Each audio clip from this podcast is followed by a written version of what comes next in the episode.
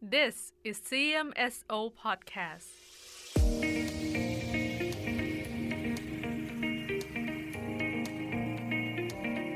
You're listening to The Inside Out เล่าให้ฟัง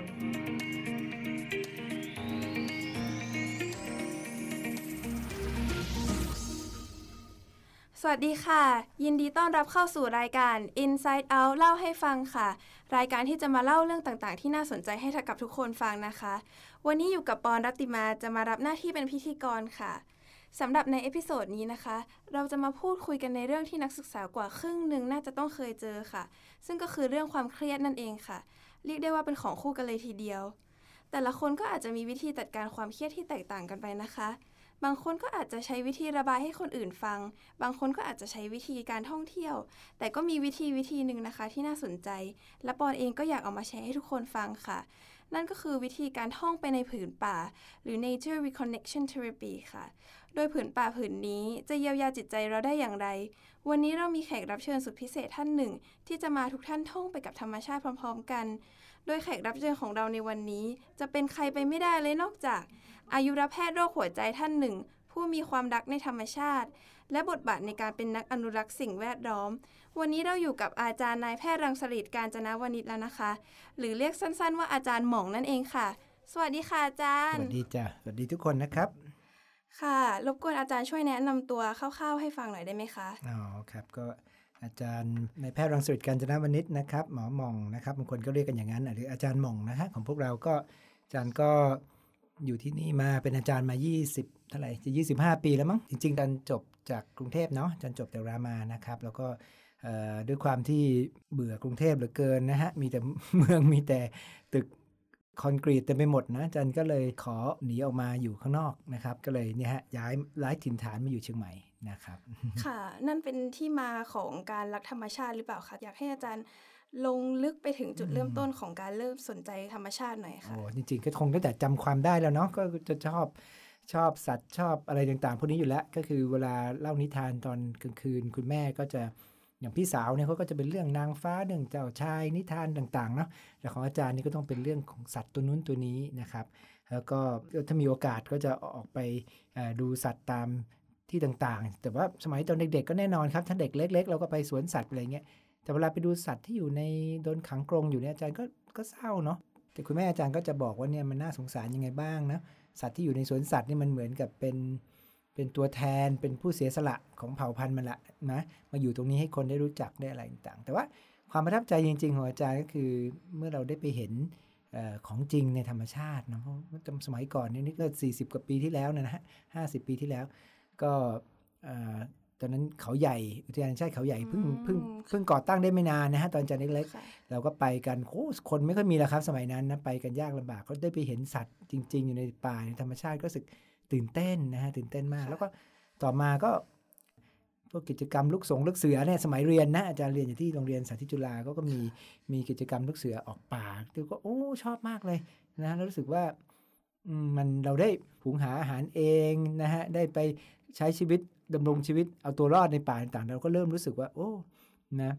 จริง ๆ สิ่งที่มันจำเป็นสำหรับชีวิตเราเนี่ยมันมีสกิลอีกตั้งหลายอย่างที่ต้องเรียนรู้เนาะแล้วก็ได้สัมผัสธรรมชาติใกล้ชิดมากขึ้น แล้วอาจารย์ก็จริงๆก็คือบ้านอาจารย์นะนะบ้านของคุณแม่อาจารย์อยู่ตรงวัดผาลาดเนี่ยทางขึ้นดอยสุเทพเนี่ยนะก็อาจารย์ก็ได้เห็นนกเนี่ยตรงหน้าต่างเนี่ยตั้งแต่เล็กๆเนาะแล้วก็เผอิญมีหนังสือ คู่มือดูนกเล่มหนึ่งของคุณหมอบุญส่งเลยค่ะกุลเนาะอืมจะเป็นหนังสือ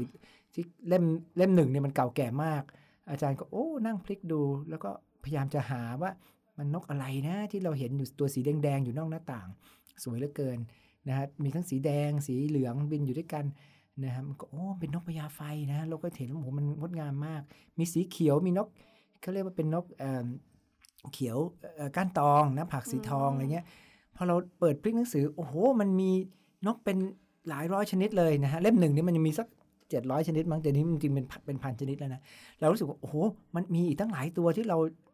อยากดูจังเลยเนี่ยนะฮะ ก็เป็นจุดเริ่มต้นที่แบบโอ้โห เราอยากจะค้นหาสิ่งเหล่านี้แล้ว คุณแม่อาจารย์เนี่ยก็พาอาจารย์เนี่ยเข้าไปเดินป่าตั้งแต่เล็กๆแหละนะครับไปรู้จักว่าโลกที่มันมากกว่าตัวเราเนี่ยที่มากกว่าโลกของมนุษย์อะมันมีอะไรตั้งเยอะเนาะคุณแม่จริงๆคุณแม่อาจารย์นะ เกิดต่างประเทศอะนะเกิดที่อังกฤษอืมแล้วแม่ก็ไม่ค่อยรู้จักพันไม้ต้นไม้ไทยหรือสัตว์ไทยหรอกส่วนแต่ใญ่ว่าจะรู้จักต้นไม้ต่างต่างประประเทเทศศใช่ไหมอ่าคะใช่ แต่ว่าก็แม่เวลาเดินไปก็จะทักทายอะทักทายกับต้นไม้อืมเอออ๋อเธอนี่มาอยู่ตรงนี้ตั้งแต่เมื่อไหร่ฉันไม่เคยเห็นเธอเลยออกดอกสวยจังนะอะไรเงี้ยคุยกับต้นไม้อย่างเงี้ยบางทีทุกคนอื่นมาดูก็ว่าไอ้แม่เพี้ยนหรือเปล่าอะไรเงี้ยนะแต่เราก็เป็นมุมมองที่ทำให้เรารู้สึกว่า เราไม่ได้มีเอ่อศักดิ์ศรีหรือเราไม่ได้มีเอ่อคุณค่าเนี่ยเอ่อ มนุษย์เราไม่ได้ไม่ได้มีสิทธิ์อยู่ในโลกใบนี้ แต่เพียงลำพังแล้วหรือว่ามากกว่าคนอื่น คืออาจารย์มีความรู้สึกว่าอาจารย์ถูกสอนมาให้รู้สึกว่าเคารพกับสิ่งมีชีวิตทุก ๆ อย่างนะฮะไม่ว่าจะเป็นตัวเล็กเท่ามด หรือจะใหญ่เท่าปลาวาฬอะมันมีมีมีความหมายมันมีคุณค่าของมันอ่านี่เป็นมุมมองของตัวเองนะที่เป็นอย่างนั้นมาตลอด แล้วก็เปิดประตูบานใหญ่เลยอะให้อาจารย์เข้าไปอยู่ในธรรมชาติ แล้วมันมีอะไรให้เรียนรู้เยอะมากจริง นะฮะอันนั้นก็เป็นเป็นประสบการณ์ตอนเด็กของอาจารย์นะเนาะแล้วก็จริงๆ ตอนเอนทรานน่ะอาจารย์ก็จำได้อาจารย์ก็เลือกวรรณศาสตร์นะอาจารย์จะไปเรียนวรรณศาสตร์แล้ววรรณศาสตร์อืมใช่อาจารย์ก็สอบเข้าไปแล้ววรรณศาสตร์ตั้งแต่ตอนอยู่มศสี่สมัยนั้นมันเป็นมศสี่นะค่ะอ่าสอบเทียบแล้วก็สอบเข้าไปแต่มันก็คุณพ่อบอกเอ้ยเดี๋ยวใจเย็นนะดูก่อนอะไรอย่างเงี้ยนะอ๋อแล้วอาจารย์เพลินจันทร์ได้ทุนไปเรียนต่างประเทศไปเรียนวิศวะนั่นจริงแล้วไปเรียนวิศวะอ๋อค่ะอาจารย์ไปอยู่ที่อเมริกาทุนแล้วเรียนหลวงเนาะ King Scholarship ไปแล้วอาจารย์ก็อืม ไม่อยากเป็นวิศวกรอะอาจารย์ก็อยากเป็นหมอเอ่อคิดไปอยู่ตรงนั้นแล้วมันอาตจากรย์ผก็ลึก take a gap year ไหมคะอ่าก็ไม่เชิงอะคือคือไปอยู่เรียนเรียนที่อเมริกาอืมอยู่ปีหนึ่งเนาะเป็นเรียนเป็น post grad ก็เป็นเหมือนกับอ่าเทคเป็นโรงเรียนมะมปลายเขาแหละเนาะแต่ก็เทคคอร์สของมหาลัยได้ ก็แต่อาจารย์ก็กลับมา entrance เข้าหมออีกครั้งหนึ่งเพราะว่าอาจารย์คิดได้แล้วว่าอยากเป็นหมอ แต่ก่อนหนั้นนี้ก็คือไม่ไม่ได้คิดว่าอยากเป็นหมอนะไปอ่านหนังสือ เขาเอ่อเขาชื่อการหมอเมืองพร้าวอะไรเงี้ยนะแล้วก็เกิดความมีมีแรงบันดาลใจ มีเกิดความรู้สึกว่าเออ เราอยากจะทำงานด้านเนี้ยนะอยากจะช่วยคน อยากจะใช้ความรู้ความสามารถทำให้คนพ้นจากความทุกข์นะทั้งกายใจได้อะไรเงี้ยก็อยากจะทำตรงนี้นะก็เลยก็เลยมาตรงนี้ แต่ไอ้ความไอ้ความรักหรือความรู้สึกที่มีกับธรรมชาติเนี่ยมันมันมันมีอยู่ตลอด แล้วก็ มันก็ทำให้จะมีมุมมองอะไรบางอย่างเนาะในเรื่องของการเจ็บป่วยเดี๋ยวเราค่อยพูดคุยกันต่อค่ะแต่สิ่งหนึ่งที่ที่มัน strike striking มากที่อาจารย์นั่นก็คือพอตอนอาจารย์จบไปละไปอยู่ใช้ทุนเนาะอาจารย์ก็เลือกไปอยู่ใช้ทุนสักให้มันไกลๆอะนะที่มีมีป่ามีเขา มีอุทยานแห่งชาติเยอะๆเนาะไม่ได้ไปมีเวลาว่างได้ไปท่องเที่ยวนู่นนี่บ้าง อาจารย์อยู่ที่ด่านซ้ายจังหวัดเลยนะเป็นอำเภอเล็ก ๆ สมัยนั้นเพิ่งลบกับคอมมิวนิสต์เสร็จใหม่ๆนะ ที่โรงพยาบาลก็มีหลุมหลบภัยด้วยนะ แต่ว่าเขาแต่ตอนนี้ก็ไม่ได้หลบภัยแล้วล่ะ มีหมาไปนอนคลอดลูกอยู่ข้างใน แต่ว่าก็สิ่งที่อาจารย์เจอเวลาที่เราออกไปทำงานในโรงพยาบาลชุมชนตอนนั้นเนี่ย ก็คือเวลาเรารักษาความเจ็บป่วยไข้ของคนไข้อะ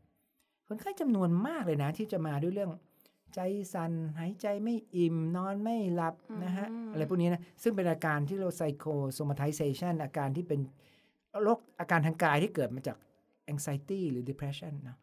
เยอะมากเลย แบบเรียกว่าแจกเอ่อ tranquilizer กันเป็นว่าเล่นเลยเนาะอืมซึ่งมันก็เอ๊ะทำไมคนไข้มีความเครียดนะมาหาเราด้วยความเครียดคนไข้ก็ไม่รู้ว่าเครียดหรอกนะแต่มาอาการด้วยใจสั่นหายใจไม่อิ่มนึกว่าเป็นโรคหัวใจ แต่จริง ๆ ตรวจร่างกายแล้วก็ไม่มีอะไรนะก็เป็นเป็นภาวะจิตใจ ก็เลยโผล่ลงไปอีกว่ามันเกิดอะไรขึ้นทำไมถึงได้เครียดอะไรกันนักหนาเนาะเพราะคือปรากฏว่าคือชาวบ้านที่อยู่ตรงนั้นเนี่ย มีความทุกข์มาก ต่อการดำเนินชีวิต เพราะว่าเขาอยู่พึ่งพาธรรมชาติมาโดยตลอดนะครับ แล้วอ๋อปัญหาก็คือว่าที่ผ่านมาเนี่ยเมื่อธรรมชาติมันสมบูรณ์นะเขาก็อยู่ได้อย่างเอ่อยังมีความสุขสมัยก่อนไม่มีเงินก็ไม่จนนะอืมไม่มีเงินนี่ก็ยังมีตะกร้าสารเองได้ มีข้าวของอาหารต่างๆ ที่เขาปลูกนี่ก็แลกเปลี่ยนกันได้ต่างๆแต่พอตอนหลังมีเรื่องตลาดเอ่อเอ่อพืชเศรษฐกิจอ่าเศรษฐกิจเพิ่เชิงเดี่ยวเนาะมาเช่นว่าเออปลูกขิงปลูก กระหล่ำปลูกข้าวโพดนะเป็นลักษณะของ contract farming อะไรต่างๆเนี่ยพวกเราก็คงจะพอทราบระบบเกษตรกรรมสมัยใหม่เข้ามาเนี่ยนะต้นทุนการผลิตก็สูง ต้องไปซื้อปุ๋ยซื้อยาฆ่าแมลงซื้อเมล็ดพันธุ์ แล้ววิถีชีวิตเขาเนี่ยมันเปลี่ยนไปแล้วก็ไม่ได้ผลิตเพื่อตัวเองละก็ผลิตเพื่อไปขายตลาด ซึ่งสิ่งที่ผลิตก็กินไม่ได้เนาะแล้วการอนุรักษ์ดินก็ไม่มีคือไม่ก็คือมีเปิดพื้นที่ใหม่ไถก็ไถแบบ เอ่อเปิดหน้าดินหมดเลยนะฮะแล้วก็ฝนตกมาทีชะล้างหน้าผิวดินหายไปหมดนะฮะยกตัวอย่างคือเอาเป็นว่ามันเกิดความล้มเหลวเกิดขึ้นต่อวิถีชีวิตของเขาค่ะก็คือเป็นหนี้เป็นสินนะฮะเป็นอะไรต่างๆมากมายโรคโรคต่างๆ ก็ก็รุมเร้าไปหมดเลย อันนี้มันเกิดจากการที่สมัยก่อนเนี่ยเหมือนกับว่าเขามีต้นทุนในธรรมชาติอยู่ซึ่งเราใช้ดอกเบี้ยจากธนาคาร ดอกเบี้ยเยอะด้วยนะ น้ำใสไหลเย็นตลอดทั้งปีอากาศดีนะฮะเอ่อสมดุลของนิเวศบริเวณนั้น เช่นว่าไม่มีโรคระบาดต่างๆเนาะทีนี้พอสมดุลมันถูกทำลายอย่างสิ้นเชิงเลย พื้นที่จานไปอยู่เนี่ยป่าต้นน้ำมันถูกทำลายอย่างมากเลยนะครับ ต้นทุนในธนาคารมันหมดแล้วลูกดอกเบี้ยก็ใช้ไม่ได้ แล้วคือคุณคุณไปถอนต้นทุนออกมาใช้อะคือไม่ได้มองว่า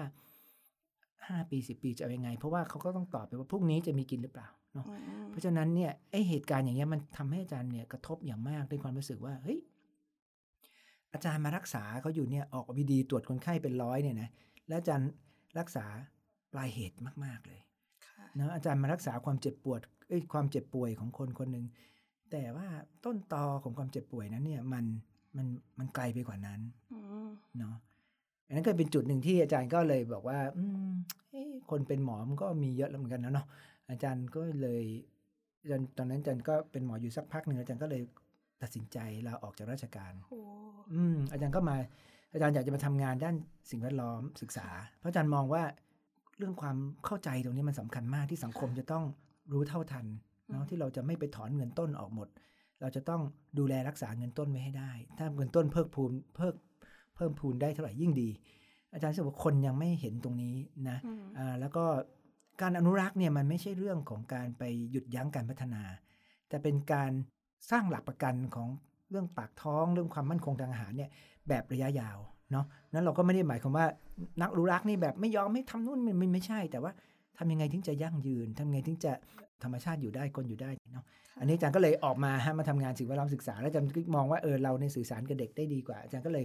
เอ่อทำงานเกี่ยวกับสิ่งแวดล้อมกับกับเด็กเป็นส่วนใหญ่เนาะ แล้วตอนนั้นการตัดสินใจของอาจารย์ที่อืมลาออกมาเป็นนักอนุรักษ์สิ่งแวดล้อมใช่เป็นยังไงบ้างคะดำเนินไปได้ด้วยดีไหมคะเดินได้ดีไหมก็สนุกนะก็คือได้ทำหลายอย่างครับแล้วอาจารย์ก็ไปทำงานวิจัยด้วยเกี่ยวกับนกเงือกนะแล้วอาจารย์ก็เอ่อทำก็คือชวนเด็ก ๆ มาเรียนรู้ป่าเพื่อได้เดินป่าต่างๆมีความสุขมากเนาะแต่ว่า โอ้ออกไปได้แค่ปีเดียว มันคิดถึงความเป็นหมอมากมากมากมากๆเลยคือ คือตอนเป็นหมอก็มีความสุขเนาะแต่ว่าที่อาจารย์ออกจากหมอเนี่ยไม่ใช่เพราะไม่ เพราะไม่สนุกกับการเป็นหมอสนุก แต่เพอเอิญอาจารย์เห็นว่ามีปัญหาที่ใหญ่กว่านั้นน่ะใช่ไหมที่มันต้องค่ะต้องทำอะไรเงี้ย อาจารย์ก็คิดว่าเลยต้องกระโดดออกมาทำแต่ว่าพอออกมาจริง ๆ ก็รู้สึกว่า เราอาจารย์คิดว่าอาจารย์เสพติดความรู้สึกที่เราต้องมีรู้สึกว่าเรามีคุณค่าแบบตอบสนองทันทีมั้งเพราะว่าการทำงานด้านสิ่งแวดล้อมเนี่ยมันไม่รู้เห็นผลเมื่อไหร่เนาะทำไปก็บางทีก็ไม่เห็นเห็นแต่ความแย่ลงเสื่อมลงอะไรเงี้ย แล้วก็โอ้ยอาจจะ depress เอาง่ายๆ แต่ว่าเป็นหมอเนี่ยเรารักษาคนปุ๊บทุกอย่างดีขึ้นเราก็จะ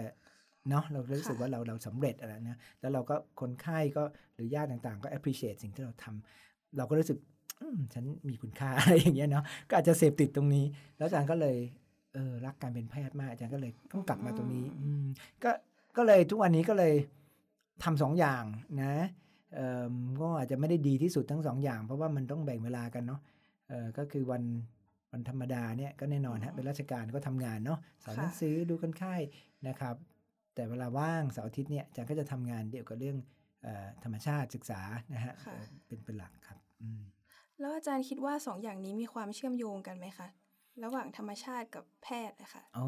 อาจารย์มาเชื่อมโยงกันในหลาย ๆ มุมเลยเนาะค่ะจริง ๆ แล้วเดี๋ยวนี้มันยิ่งชัดมากเลยว่าสุขภาพของมนุษย์เราเนี่ยมันไม่ได้แยกจากสุขภาพของสิ่งแวดล้อมได้เลย นะถ้าเรามองหลาย ๆ อย่างเราจะเห็นว่ามันเกี่ยวข้องกันอย่างมากเลยนะ เอาจังเอาง่ายๆเริ่มต้นจากมุมมองจากโรคที่อาจารย์ดูแลอยู่ด้วยกันอย่างโรคหัวใจเนี่ยนะอืมอืมโรคหัวใจเบาหวานความดันโรคเรียก NCD เนี่ยนะ non communicating disease ทั้งหลายเนี่ยซึ่งสมัยก่อนเนี่ยมันไม่ได้เยอะอย่างนี้นะอ๋อ prevalence หรือความชุกเบาหวานไม่ได้มากขนาดนี้ คนเป็นโรคหัวใจมันไม่ได้เยอะขนาดนี้นี่คนไข้อาจารย์มีแต่เยอะขึ้นเยอะขึ้นเรื่อยๆเนาะมันมันมันเป็นเพราะอะไรใช่ไหมค่ะสมัยก่อนไม่มีสมัยเดี๋ยวนี้ทำไมมันเยอะขึ้นอืมนะครับ มันก็เป็นที่มาว่ามนุษย์เราเนี่ยปัจจุบันเนี่ยนะมันมีวิถีชีวิตซึ่งมันไม่สอดคล้องกับ anatomy กับ physiology ของเรานะค่ะคือคือ anatomy physiology ของเรา homo sapien เนี่ยมันมันแบบเนี้ยประประมาณสัก4ี่แสนปีแล้วอืมนั่นอย่างนี้เลยไม่ค่อยต่างกันเลยมีหน้าตาอย่างนี้ระบบเมตาบอลิซึมเอนไซม์อะไรต่างๆเป็นแบบเนี้ยมา4ี่แสนปี ค่ะ แต่เราไป มีปฏิวัติเกษตรกรรมใช่ไหมฮะมี farming มีต่างๆมา มีปฏิวัติอุตสาหกรรมเข้ามาวิถีชีวิตเราคนละเรื่องเลย อาหารการกินเรา เราแตกต่างกับที่ evolve มาที่วิวัฒนาการมามาเพื่อเมื่อเพื่อเอ่อ task อันหนึ่งอะใช่ไหมอืมแต่ว่าเราเปลี่ยนหมดเลยค่ะ พอเราไม่มี exercise พอเรากินอาหารมีคาร์โบไฮเดรตสูง มีแป้งมาก อินซูลินหลังแล้วหลังอีก beta cell เราไม่ไหวแล้วล้านะฮะ receptor เกิด resistant ขึ้นมา Resistance อ่ามันก็มีเบาหวานเกิดขึ้นใช่ไหมฮะ คืออ่าเรามีความสะดวกสบายเยอะนะ จะสั่งอาหารมาเดี๋ยวนี้ก็กด Grab Food Panda ก็มาแล้วใช่ไหมค่ะคือมันไม่ต้องออกแรงสมัยก่อนจะไปเอาแมมมอธมาสักตัวนี่ไม่ต้องออกแรงเยอะ คือมันก็เลยมีอ่าเนี่ยฮะเป็นเป็นเขาเรียก dysevolution คือ คือร่างกายเราเนี่ยมันกับวิถีชีวิตเรามันไม่สอดคล้องกัน นั่นก็เลยทำให้เกิด hypertension เบาหวานโรคอ้วน metabolic syndrome โรคหัวใจต่างๆ มาเนาะค่ะอันนี้ก็คำว่าเกี่ยวข้องไหมก็เกี่ยวข้องชัดเจน เพราะว่าวิถีชีวิตเราเปลี่ยน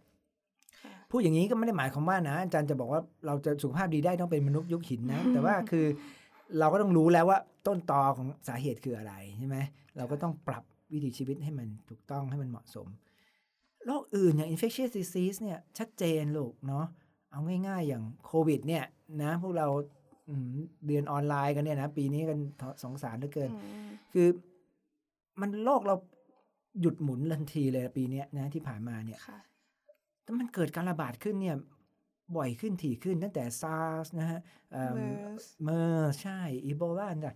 มันมี new emerging disease ใหม่ๆ เกิดมาเยอะเลย แล้วพูดเรื่องเนี้ยแม้แต่ HIV เนี่ยนะฮะ HIV อยู่ก็อาจจะรู้สึกมันอยู่มานานแล้ว แต่สมัยอาจารย์เนี่ยมันเป็นโรคใหม่มากนะครับ เมื่อปี 197 กว่าๆเนี่ย HIV เพิ่งเกิดขึ้นในโลก โรคเหล่านี้เป็นซูโนซิสทั้งสิ้น คือเราไปคอนแทรคมาจากสัตว์ทั้งสิ้น มันไวรัสมันข้ามสายพันธุ์มาจากสัตว์มาสู่มนุษย์ มันทำไมทำไมก่อนไม่ข้ามแล้วเดี๋ยวนี้ข้ามขึ้นมา เพราะอะไร เพราะว่าเราเนี่ยไปบุกรุก นะฮะอืมพื้นที่ธรรมชาติบุกรุกพื้นที่ป่า หรือบางคนก็เอาสัตว์ป่ามาบริโภคเอามาเลี้ยงต่างๆนักวิทยาศาสตร์บอกว่าตอนนี้จริงๆมีไวรัสอยู่ประมาณสักอีกหมื่นสายพันธุ์นะที่มันมี po- potential ที่จะข้ามมาสู่มนุษย์เนี่ยเราไม่ได้โควิด อันนี้จะจบฉีดวัคซีนแล้วจะจบนะฮะถ้าเราไม่เรียนรู้ข้อผิดพลาดอันนี้แล้วเราก็ยังทำเหมือนเดิมเนี่ยทำให้สมดุลธรรมชาติเนี่ยมันปิดเพี้ยนไปเนี่ย เราจะต้องเจอ โออีกเท่าไหร่นะฮะอันนี้ก็ ยกตัวอย่างสองอันเนี่ยเนาะให้หนูฟังก็คือว่าเนี่ยเป็นเมื่อเราได้เห็นว่าสุขภาพของเราเนี่ยกับกับสิ่งแวดล้อมเนี่ยมันแยกกันไม่ได้ค่ะที่ที่มันชัดไปอีกหนึ่งอย่างที่หนูเมื่อกี้เนี่ยได้พูดถึงตอนต้นก็คือค่ะเรื่องของความมคาวเคเครีรียยดดใช่ อันนี้คือสุขภาพทางใจค่ะเนาะพวกเราจะเห็นว่าเดี๋ยวนี้เราล้ากันมากเนาะเรารู้สึกว่าเอ่อเรามีอารมณ์ที่เอ่อเบื่อหน่ายหงุดหงิดนะแล้วก็ depress อะเนาะบางทีรู้สึกว้าเหวรู้สึก disconnect กับสิ่งต่าง ๆ รอบตัวนะอืมอันเนี้ยส่วนหนึ่งมันจะไม่ใช่เป็นสาเหตุเดียวหรอกนะแน่นอนมันก็มีสาเหตุเยอะ แต่ว่าไอ้วิถีชีวิตที่อยู่ในเมืองที่มันอยู่กับโลกดิจิทัลเยอะ ๆ หรือว่าจะต้องอยู่กับแสงสีเสียงมากๆเนี่ยอืมมันเทรนนิ่งมาก มันดูดพลังเรามากนะอาจารย์โยอย่างแสงนีออนเนี่ยอาจารย์ว่าเป็นแสงที่ดูดพลัง เราอยู่กับสิ่งที่มัน artificial มากค่ะนะฮะแล้วอันนี้มันผิดธรรมชาตินะร่างกายของเรา ในที่สุดมันก็จะเอ่อประท้วงนะฮะออกมาในรูปแบบหลายหลายต่างๆ ถ้าเราไปอยู่ในสิ่งแวดล้อมเมืองเนี่ยนะมีการวิจัยแล้วนะคุณไปเจาะเลือดนะขอเทียบกับคนที่อยู่ในพื้นที่สีเขียวเนี่ย adrenaline norepinephrine นะคอร์ติซอลทั้งหลาย พวก stress hormone ทั้งหลายในเลือดเนี่ยสูงมากเลยอืมซิม p า t ติกโทนเนี่ยสูงมากเลยค่ะซึ่งเราก็รู้ว่าไอ้ฮอร์โมนเหล่านี้มันมันเป็นมันเป็นฮอร์โมนที่ใช้ในการ ใน emergency ทั้งหลายในการนั่นนะมันก็มีประโยชน์ของมันนะนะ แต่ว่า chronic stimulation ของฮอร์โมนเหล่านี้หรือ autonomic ที่เร็วมากอย่างนี้ มันมีผลต่อต่อ blood pressure blood pressure ต่อ vessel ต่ออะไรทั้งหลายเนาะแล้วก็ต่อ mood ต่ออะไรของเราทั้งหลายเลย ก็จึงมีอ่าตอนนี้ก็จึงมีคนที่พอเข้ามาศึกษาเข้าใจเรื่องนี้มากขึ้นเนาะก็เลยอ่าเขาเขาก็เนเขาก็เลเบลโรคนี้ว่า nature deficit disorder อ๋อก็คือโรค บกพร่องธรรมชาตินะฮะซึ่งมันกำลังเกิดขึ้นอย่างมากในในสังคมนะฮะยุคปัจจุบันนะครับเราถูก disconnect เพราะวิถีชีวิตเราไม่ได้พึ่งพาธรรมชาติอีกต่อไปแล้วเนาะเราเราสร้างโลกอีกโลกหนึ่งเอ่อเฉพาะของมนุษย์ แล้วเราคิดว่ามันมันเพียงพอนะฮะอืมแต่จริง ๆ แล้วมันเริ่มแสดงให้เห็นว่าเมื่อไหร่ที่เรา disconnect จากธรรมชาติ มันเกิดปัญหามากมายหลายอย่าง ค่ะ แล้วเราจะแก้ไขภาวะ disconnect นี้ยังไงคะทำยังไงให้กลับมา reconnect ได้อีกค่ะ ก็เราก็ต้องเพื่อเรารู้ถ้าเราเราก็หนึ่งต้องเราต้องต้องมี awareness ก่อนนะค่ะ awareness ก่อนไหมว่า เฮ้ย เรา disconnect เฮ้ยเฮ้ย การที่เราไม่ได้เราเราไม่ได้ใกล้ชิดธรรมชาติมันก่อให้เกิดหลายอย่างเนาะอืมเออจริงๆอาจารย์อยากจะพูดต่อนิดนึงว่าธรรมชาติเนี่ยมันเป็นมันมี ins- มันสร้างอินสปิเรชันให้คนด้วยเนาะถ้าเราเข้าไปอยู่มันจะทำให้เราปิ้งเกิด ปัญญาอะไรได้หลายอย่างด้วยนะ เกิดสมาธิที่ดีด้วยอย่างเหมันเหมือนคนที่เป็นออโตเป็นเป็นพวก attention deficit disorder เนี่ยเขาก็เขาก็รักษาโดยสิ่งเหล่านี้ด้วยเหมือนกันเนาะค่ะคือเพราะฉะนั้นมันก็จะมันมันมันช่วยฮีลิ่งเราหลายอย่าง เหมือนกับเรา อาจารย์เคยมีเหตุการณ์ครั้งหนึ่งนะยังก็เป็นทุกข์มากจากเรื่องเรื่องชีวิตการงานอะไรเงี้ยนะแล้วก็แหมมันรู้สึกดีเพรสมากเลยรู้สึกท้อแท้ แล้วก็มีวันหนึ่งอาจารย์ก็ขับรถไปนะอาจารย์ก็เอ่อขับรถไปทาง อาจารย์เพลินต้องไปที่อุ้มผางนะไปออกหน่วยแพทย์ที่นั่นอาจารย์ก็ผ่านป่าแห่งหนึ่ง ซึ่งมันมีต้นกระบากใหญ่มากนะอยู่ในหุบเขาได้รู้เป็นต้นกระบากเป็นต้นไม้ที่ใหญ่ที่สุดในประเทศไทย ตรงนั้นเนาะอาจารย์ก็เลยแวะแล้วอาจารย์ก็เดินลงหุบไปนะอาจารย์ก็ไปนอนอยู่ใต้ต้นกระบากใหญ่อืมเป็นต้นกระโอ้โหต้นไม้ใหญ่มาก แล้วมันมีลำธารไหลกระลุกกระลิกกระลุกกระลิกนะอยู่ว้าวอยู่ตรงนั้นด้วยใช่ แล้วอาจารย์ก็นอนแล้วก็มีเสียงพอพอเรานอนกับพื้นดินปุ๊บเนี่ยไม่เป็นสิ่งแปลกปลอมอีกต่อไปเนี่ย นกมันก็จะบินมามาอะไรเงี้ยนะก็มีมีอยู่คนเหมือนกันมีคนเดินลงมาเหมือนกันอะแต่เขาไม่เห็นอาจารย์เลยนะ เพราะว่าอาจารย์นอนอยู่นอนอยู่เขาก็ไปแล้วก็ก็ขึ้นไปอย่างเงี้ยเสร็จแล้วก็สักพักก็สัตว์ก็มาเต็มไปหมดเนี่ยอืมนะอาจารย์อยู่ตรงนั้นแล้วก็หลับสบายมากแบบรีแลกซ์มากเลยแล้วอาจารย์ก็เดินขึ้นจากหุบนั้นขึ้นมา เหมือนคนคนใหม่ คืออาจารย์รู้สึกว่าบาดแผลที่มันมีอยู่ในจิตใจทั้งหมดที่มันเกิดดีเพรสเกิดความนั่นเฮ้ยพอเราอยู่ในโลกธรรมชาติอะ พอเราคอนเน c t ขึ้นมาปุ๊บ เราเห็นสิ่งที่มันใหญ่ไปกว่าตัวเราอืมเราจะไม่มองแบบมองเข้าหาตัวอีกต่อไปละเราเราจะไม่มองเราเป็นจุดศูนย์กลางของทุกอย่างไม่ใช่ละเราเราก็จะเห็นว่าเออมันมันมีสิ่งที่ยิ่งใหญ่ไปกว่านั้นอะแล้วมันเตือนเตือนใจเลยว่าเฮ้ยโลกมันมีอะไรตั้งเยอะแยะอะไรอย่างเงี้ยเนาะแล้วมันมันเหมือนเราเหมือนสมัยเด็ก ๆ เราบาดเจ็บหกล้มเราวิ่งไปหาแม่ แม่กอดเราปลอบเราอะอาจารย์คิดว่าการเข้าไปอยู่ในป่าในธรรมชาติอะเราได้รับการปลอบโยนหัวใจเราได้รับการปลอบโยนเนาะ ทำให้เราเนี่ยเอิ่มเอิ่มมีพลังอีกครั้งหนึ่งนะครับอืมค่ะ แล้วกลับมาที่อาจารย์ใช้เวลาช่วงเสาร์อาทิตย์นะคะไปกับการอยู่กับธรรมชาติอะไรอย่างเงี้ยค่ะอืมอาจารย์พอจะมีรายละเอียดของกิจกรรมไหมคะว่าอาจารย์ไปทำอะไรบ้างอ๋อนะคะใช่จริงๆเนี่ยก็ที่อาจารย์ทำเนี่ยอาจารย์ก็เพื่อนอาจารย์ชอบนกเนาะอาจารย์ก็จะเอ่อว่างไม่ได้จะอาจารย์ก็จะต้องออกไปหานกดูนะเพราะว่าเอออาจารย์หลงไหลอะนกมันมีความ คือมันมันมีพันธุ์หลาย ชนิดพันธุ์มันเยอะมากหลากหลายอาจารย์ก็อยากจะเห็นชนิดใหม่ๆนะแล้วก็อาจารย์ก็ตัวเก่าก็ได้ อยากก็จะมาดูมันร้องเพลงนะฮะให้ฟังมันเอ่อจีบเกี่ยวพาราสีหรือว่านกอย่างเจอเจ้านกเขาจุดสองตัวมันไส้ขนให้กันก็ลุกมันแบบดูแล้วก็อืมกระหนุงกระหนิงน่ารักมาก หรือนกตีทองกำลังร้องอืมหน้าอกสีแดงก็เพื่อมปุบปุบปุบอย่างเงี้ยคืออาจารย์หลงไหลสิ่งเหล่านี้นะเสียงร้องของนกพฤติกรรมต่างๆอาจารย์ก็จะออกไปหานกเรื่อยๆนะเอ่อก็มีความสุขตรงนั้นอ่า แล้วก็ชอบหรือถ้าไม่ไม่ไม่ดูนกอาจารย์ก็ไปเดินป่านะบางทีก็ไปคนเดียวก็มีแต่ส่วนใหญ่จะไปกับครอบครัวนะพาลูกสาวอาจารย์แล้วก็ครอบครัวไปแล้วก็ไปนั่งปิกนิกกันเอาข้าวเหนียวส้มตำไปปูเสือกันอะไรอย่างเงี้ยนะเอ่อไปเดินตรงไหนที่มันเอ่อหลุดจริงๆเชียงใหม่แล้วเนี่ยมันวิเศษมากเพราะเราเรามีสองโลกอยู่ติดกัน ก็คือเรามีโลกเมือง ซึ่งเราก็มีต้องการสังคมต้องการเอ่อความสะดวกสบายนะขณะเดียวกัน ถ้าเรารู้สึกว่ามันเยอะไปแล้ว ตรงนั้นอะ มันชักเยอะไปหน่อยแล้วอืมเราต้องการจะเกิด balance บ้าง อยากจะไปตรงนี้ มันแป๊บเดียวจริงอะลูกหนูสามารถที่ตอนเย็นเนี้ยหนูวิ่งขึ้นไปกินปิกนิกกันอยู่บนดอยได้อะใช่ไหมซึ่งคนกรุงเทพก็ไม่มีโอกาสดีขนาดนี้ ซึ่งอาจารย์อยากจะเห็นคนเชียงใหม่เอ่อรู้ว่าตัวเองโชคดีขนาดนี้นะค่ะแต่อาจารย์คิดว่าพวกเราหลายคนไม่รู้เป็นเหมือนอาจารย์หรือเปล่าหนูเป็นไหมเวลาบางทีเราเหนื่อยๆเครียดๆเนี่ยเราหันไปมองดอยสุเทพอะเฮ้ อโอ้มันมีมีภูเขาอยู่ตรงเนี้ยเขียวๆอะค่ะดอยสุเทพอะแค่นี้ก็ชื่นใจละแต่บางคนค่ะเห็นเอาจะยกมือไหว้ขอรับพรดอยดอยสุเทพหน่อยแต่จะว่าความศักดิ์สิทธิ์อะสำหรับอาจารย์นะไม่ได้อยู่ที่พระธาตุดอยสุเทพค่ะนะอยู่ที่ความเขียวคือความเขียวอยู่ที่ธรรมชาติความรวมสมบูรณ์ของป่าค่ะเนี่ยมันส่งพลังมาให้เรานะก็คือเหมือนในหนัง Star Wars เนี่ยมันจะต้องมีพลังของชีวิตใช่ไหม May the Force be with you เนี่ยคืออาจารย์รู้สึกว่าเราคนเชียงใหม่อะแค่หันไปมองดูสุเทพก็ก็รู้สึก connect นิดหนึ่งแล้วค่ะได้ละใช่ไหม แต่ถ้าหนูเข้าไปอยู่ตรงนั้นอีกมันยิ่งดีเข้าไปใหญ่เนาะแต่ว่าโชคดีแล้วครับ ที่เรามีดอยสุเทพให้เราหันไปมองนะหนูก็เป็นยกเหมือนกันค่ะอาใช่จารไหมย์แบบตื่นอืมเช้ามาเดินมาเรียนก็เห็นดอยใช่ไหมเขียวยิ่งถ้าหน้าฝนนะแล้วแบบโอ้โหมีเมฆหมอกมันแบบดอยสุเทพผมผ้ามีเมฆอยู่อย่างเงี้ยโอ้โหมันนะแค่นี้ๆก็สดอบอุ่นชื่หัวนใจแล้ว ใช่แต่ก็น่าเสียดายนะถ้าเดือนหน้า PM 2.5มาก็ก็มองไปมองไม่ก็ไม่เห็นเห็นแล้วอืมใช่ค่ะ แล้วใครที่ฟังอยู่ถ้าเกิดว่าอยากฟังเสียงนกแบบอาจารย์บ้าง แต่ว่าไม่รู้ว่าจะเริ่มต้นตรงไหนค่ะ แบบเดินเข้าไปก็ไม่รู้ว่า อันนี้เป็นนกชนิดไหนค่ะ สามารถทำยังไงได้บ้างคะจริงๆจำว่าการรู้จักว่าเป็นชนิดไหน หรือต้นไม้อะไรโนอะไรมันก็เป็นเรื่องดี เพราะเรารู้จักแล้วเนี่ยเราก็จะเป็นจุดที่เราจะไปศึกษาได้เพิ่มเติมใช่ไหมค่ะอ่ารู้จักชื่อหนูรู้จักชื่ออะไรต่างๆก็จะรู้ไปหาคนประวัติได้ต่างๆเนาะแต่ว่าจริง ๆ มันการที่จะ appreciate สิ่งเหล่านี้เนี่ย เราอาจจะไม่ต้องรู้จักชื่อเขาก็ได้ เพราะว่าถามนกเขาก็ไม่คิดว่าเขาชื่อนั้นหรอกนะ แต่ว่าเราเราแค่ว่ารับรู้ในการดำรงอยู่ของเขา แล้วก็พยายามสื่อสารกับเขารับรู้สิ่งนี้บางทีตอนเช้าเราตื่นมาเนี่ย บางคนก็เปิดทีวี เปิดเอ่อ YouTube ดูอะไร แต่ถ้าเราไม่พยายามไม่ยังไม่รับสื่อเหล่านี้ลองฟังเสียงสิอาจารย์ชื่อว่าแถวหอแถวเนี้ยเสียงร้องนกกังเขนอะอืมตอนเช้าๆมันร้องมาประกาศอาเขตอะเพราะมากเลยนะ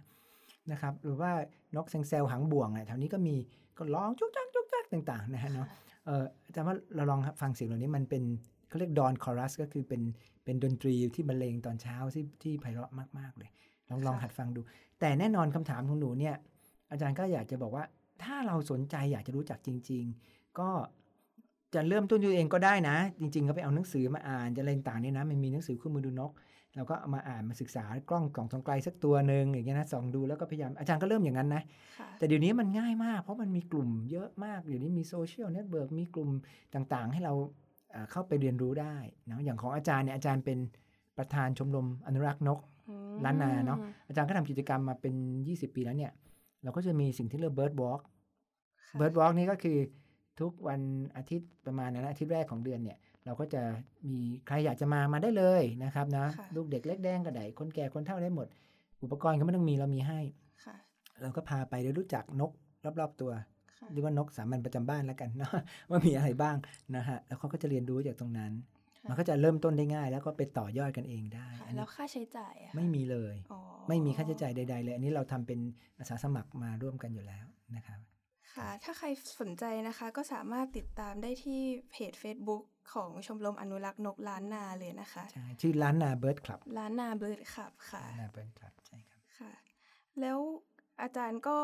ทราบมาว่าอาจารย์มีอีกสถานะหนึ่งใช่ไหมคะ ที่เป็นนักอนุรักษ์สิ่งแวดล้อมอะค่ะ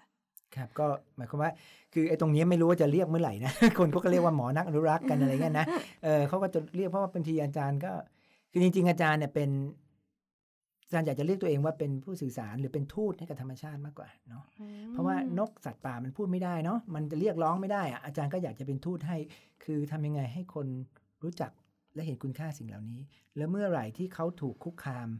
อาจารย์ก็อยากจะเป็นผู้แทนให้เขาเป็นเสียงให้เขา ซึ่งจริง ๆ อาจารย์ก็ไม่ได้ชอบไปประท้วงอะไรอย่างนี้แหละนะอาจารย์ก็ไม่ใช่คนนั่นแหละแต่ว่ามันถ้ามันเกิดถึงจุดหนึ่งที่มันโอ้โหบ้านของมัน แหล่งสุดท้ายจะถูกทำลายแน่นอนจากโครงการอะไรบางอย่าง ซึ่งมันเป็นโครงการที่ อาจารย์มองแล้วงี่เง่ามากอะไรเงี้ยนะคือแบบว่าคำนวณ เวลาเราคำนวณจะทำโครงการอะไร หรือคิดจะพัฒนาอะไรเนี่ยเรามักจะมองแต่คุณไม่เอาธรรมชาติเข้ามาอยู่ในสมการ เวลาคุณทำบัญชีอะอย่างเช่นอ่าเราส่งอาหารสัตว์ขาย เป็นอันดับหนึ่งข้าวโพดอันดับหนึ่งของโลกอะไรเงี้ยนะอืมเราดีใจมาก แต่เราไม่ได้ดูเลยว่าเราทำลายป่าต้นน้ำไปเท่าไหร่ เราทำให้เกิดเอ่อสารพิษเท่าไหร่ เราทิ้งขยะไปดูในอากาศก็คือเผาไร่ต่างๆ เกิดเอ่อหรือว่าเผาป่าต่างๆ เกิด PM 2.5 ขึ้นไปเท่าไหร่ เราเอาพวกนี้เข้ามาคิดในบัญชีหรือเปล่า คนต้องป่วยจากโรคเหล่านี้เท่าไหร่ค่ะคือเราคิดบัญชีผิดไง เรามองแต่ ว่าเรากี่กระสอบที่เราส่งไปกี่ตันต้องไปไปแล้วเงินเป็นเท่าไหร่อะอันนี้คือก็คือการคิดบัญชีที่ไม่เอาธรรมชาติเข้ามาอยู่ในสมการหรือเข้ามาอยู่ในบัญชีด้วยเนี่ยอืมคือความผิดพลาดอย่างยิ่งใหญ่ที่ผ่านมาของการพัฒนาเนาะอันนี้คือเป็นสิ่งที่อาจารย์ต้องการให้สังคมตื่นแล้วก็รับรู้ตรงนี้นะค่ะครับค่ะก็อย่างที่ทุกคนทราบดีนะคะ ว่าสถานการณ์อย่างที่อาจารย์เล่าให้ฟังก็อืมธรรมชาติก็เริ่มเปลี่ยนแปลงทำให้สถานการณ์ไม่ค่อยสู้ดีค่ะ ก็อยากจะให้อาจารย์ช่วยเล่าวิธีว่าเราสามารถเป็นส่วนหนึ่งในการแก้ปัญหาสิ่งแวดล้อมนี้ได้ยังไงบ้างคะครับคือพวกเราก็ต้องเข้าใจว่ามันมันเป็นเรื่องเร่งด่วนแล้วล่ะนะอาจารย์ก็ไม่แน่ใจคือหลายคนอาจจะรู้สึกว่าเฮ้ยก็ไม่เห็นมีอะไรนี่นี่เนาะก็โลกร้อนหนูก็เปิดแอร์สิใช่ไหมเออไม่เห็นมีอะไรกลางวันนี้ก็ซื้อข้าวมันไก่อยู่ตรงคาเฟ่กิน ไม่เห็นชีวิตฉันจะมีเดืออะไรเลยไม่เห็นเดือดร้อนเลยนะก็เพราะเรา disconnect นะเพราะค่ะถ้าเรา disconnect กับธรรมชาติเมื่อไหร่เราจะมองไม่เห็นสิ่งเหล่านี้เลย เราจะไม่เห็นความเสื่อมโทรมไม่เห็นความเจ็บปวดต่างๆ ที่มันกำลังเกิดขึ้น แต่ถ้าหนูไปดูนะ เกษตรกรชาวประมงต่างๆ นี่จะเห็นเลยนะประมงเคยจับปลาได้มากมายเดี๋ยวนี้ก็ไม่ได้ละนะเกษตรกรฝนฟ้าตกไม่ตามฤดูกาลปลูกอะไรไม่ขึ้นนะบางทีน้ำท่วมรุนแรงต่างๆนะฮะโรคระบาดเอ่อมีเจ้าตะกะแตนปะตังก้าลงอะไรพวกเหล่านี้คือคือคนที่เขาอยู่กับธรรมชาติเอ่อธรรมชาติเขาจะโดนกระทบอย่างชัดเจน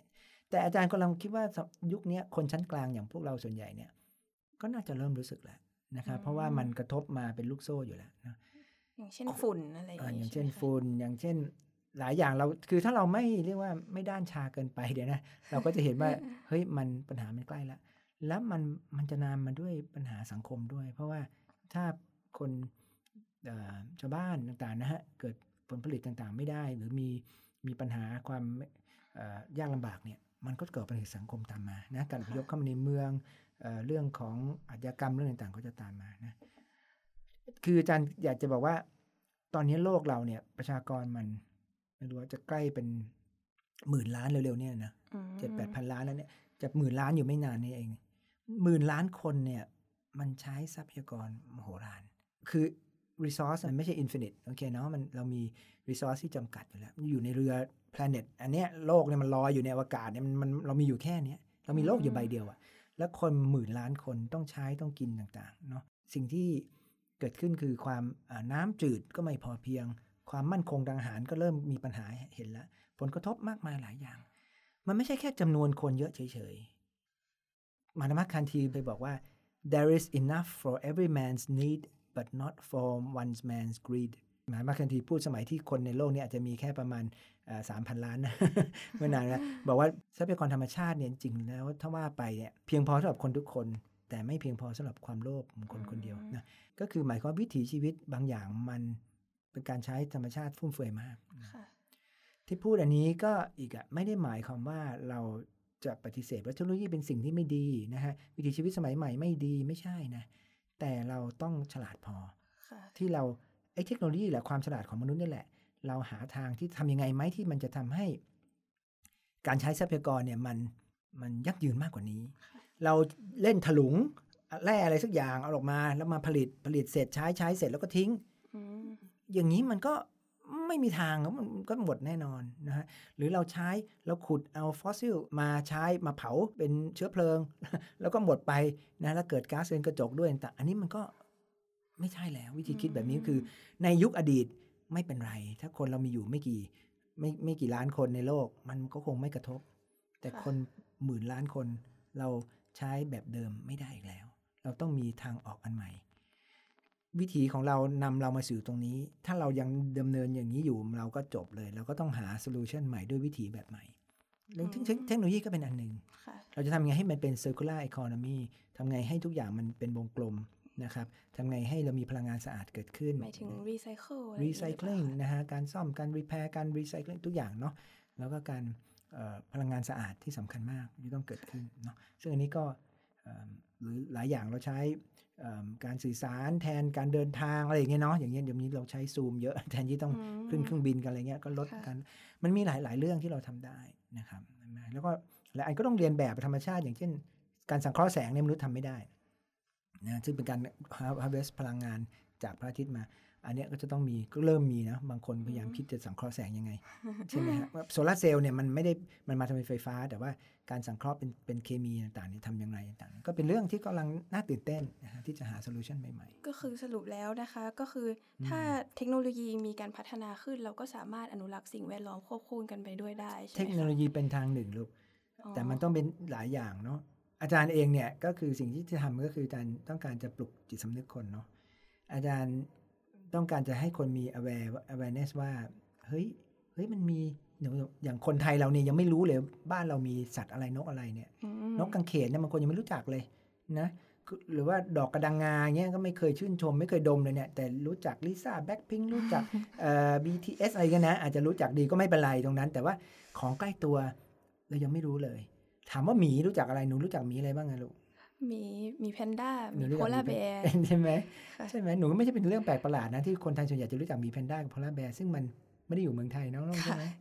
เออแต่หมีควายเงี้ยหน้าตาหมีหมาหมีควายแยกกันยังไงหนูรู้ไหมลูกอ๋อไม่รู้เลย ไม่รู้เนาะโอเคหน้าอกมันไม่เหมือนกัน ถ้าหมีควายหน้าอกเป็นรูปตัว V หมีหมาเป็นรูปตัว U อย่างเงี้ยเป็นต้นอ๋อหมีหมีขอรู้จักไหมบินตุรงรู้จักไหมมีขอเคยเห็นที่สวนสัตว์อ่าอยู่อะใช่ไหมค่ะโอเค เนี่ยหมีเราก็มีอยู่หลายชนิด เสือเมืองไทยมีกี่ชนิดหนูรู้ไหมไม่ทราบหนูเลยรู้จักเสืออะไรบ้าง เสือเบงกอลเสือเสือเสือโคร่งเสือโคร่งขาว เสือขาวเหรอเสือขาวนี่มันเสือเสือชีกลาต้ายพันธุ์เสือชีต้าโอเคแล้วเสือเมืองไทยเมืองไทยชีต้ามันอยู่แอฟริกา เมืองไทยหนูว่ามีเสืออะไรบ้างไม่ทราบเหมือนกันนะอาจคะจะรู้จักเสือโคร่งเสือดาวเสือดำอะไรอย่างนี้ไหมสือเคยวได้รู้จักยินเคยค่ะได้ยินใช่ไหมเมืองไทยมีทั้งเสือมีทั้งเก้าชนิด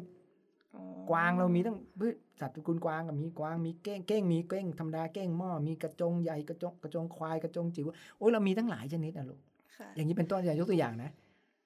ถ้าหนูไปเที่ยวอย่างญี่ปุ่นน่ะหนูจะเห็นเลย เมืองนี้ไปถึงปุ๊บอ๋อมีรูปกระทา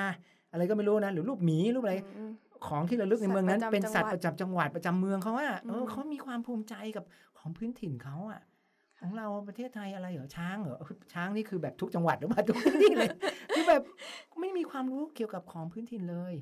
นะอืมอ่าอาจารย์ว่าดอกไม้อะไรไหมที่ดอยสุเทพที่หาที่อื่นไม่ได้หนูพอรู้ไหมอย่างเงี้ยอาจจะไม่รู้ใช่ไหมกระโถนฤาษีหน้าตาเป็นยังไงอะไรอย่างเงี้ยเนาะค่ะเอออย่างเงี้ยปรากฏเราไม่ค่อยรู้ไงลูกถ้าเราไม่รู้สิ่งเหล่านี้ลูกหนูที่บ้านหนูอะหนูไม่รู้ว่ามี โอ้ เครื่องเสียงอย่างดีนะของคุณพ่อพระเอ่อพุทธรูปที่แบบเอ่อคุณปู่ให้ไว้อะไรเงี้ยนะไม่มีรู้เลยนะไม่รู้คุณค่าสิ่งเหล่านี้แล้วขโมยขึ้นบ้านลูกเช้ามาหายไปเนี่ย ไม่รู้หรอกอืมใช่ไหมคนเราไม่รู้ไงว่าเรามีนี่แหละคือสิ่งที่อาจารย์ต้องการจะทำก็คือว่าทำยังไงให้คน คนไทยโดยเฉพาะเนาะรู้จักสิ่งเหล่านี้ก่อนเพราะถ้าคุณไม่รู้จัก ไม่มีทางที่คุณจะเข้าใจเขาหรือเห็นคุณค่าเขาได้เลย นะคุณค่าของเขามันไม่ใช่แค่น่ารักตัวฟูฟูเดินเล่นนี้ไม่ใช่ มันมีคุณค่าเชิงนิเวศนะครับ อย่างมาก ซึ่งนี้ต้องคุยกันยาวนะเมื่อคุณเห็นคุณค่าของเขาว่านกเงือกโอ้โหมันช่วยปลูกป่านะ โอ้โหเราแบบบางทีแบบไปปลูกป่าปีหนึ่งไปทีหนึ่งแล้วก็ไปติดถือป้ายมาแม้ถ่ายรูปกันใหญ่อย่างเงี้ยนะนกเงือกมันปลูกให้ทุกวันเลยสามร้อยห้าวันมันไม่เคยเอาหน้าเลยอย่างเงี้ยเป็นต้นเนาะแล้วที่ที่นกเงือกปลูกเนี่ยมันปลูกชนิดพันธุ์ถูกต้องด้วย แล้วงอกดีด้วย อันนี้เราปลูกเอากระถิ่นนรงค์ไปปลูกในป่าอะไรเงี้ยบ้าบออันนี้เลยก็คือระบบธรรมชาติมันทำงานของมันอยู่แล้วเนาะมันมีหน้าที่มันมีคุณค่าของมันอยู่ ถ้าคุณไม่รู้จักคุณก็ไม่เห็นคุณค่า แล้วคุณจะอนุรักษ์มันไหมเนี่ยอืมคุณอยากจะรักษาไหมเนี่ย ถ้าคุณไม่รู้จักมันน่ะ คุณ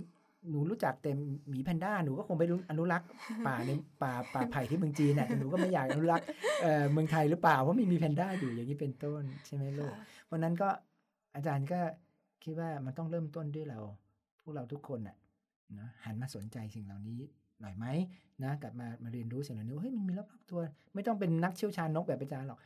ไม่จำเป็น แต่ว่าต้นไม้ใบหญ้าสิ่งต่างๆ อยู่รอบๆตัวลองฟังลองมองสิ่งเหล่านี้ที่เรามองข้ามไปหรือเปล่า ลอง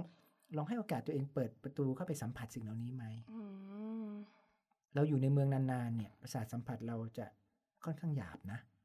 ทำไมจะหยาบ เพราะว่ามันจะละเอียดไม่ไหวแล้วลูกเดี๋ยวก็โฆษณาแสงสีเสียงตุ้มตั้มอะไรเข้ามาตลอดเวลาเนี่ย ร่างกายเราปรับตัวลูก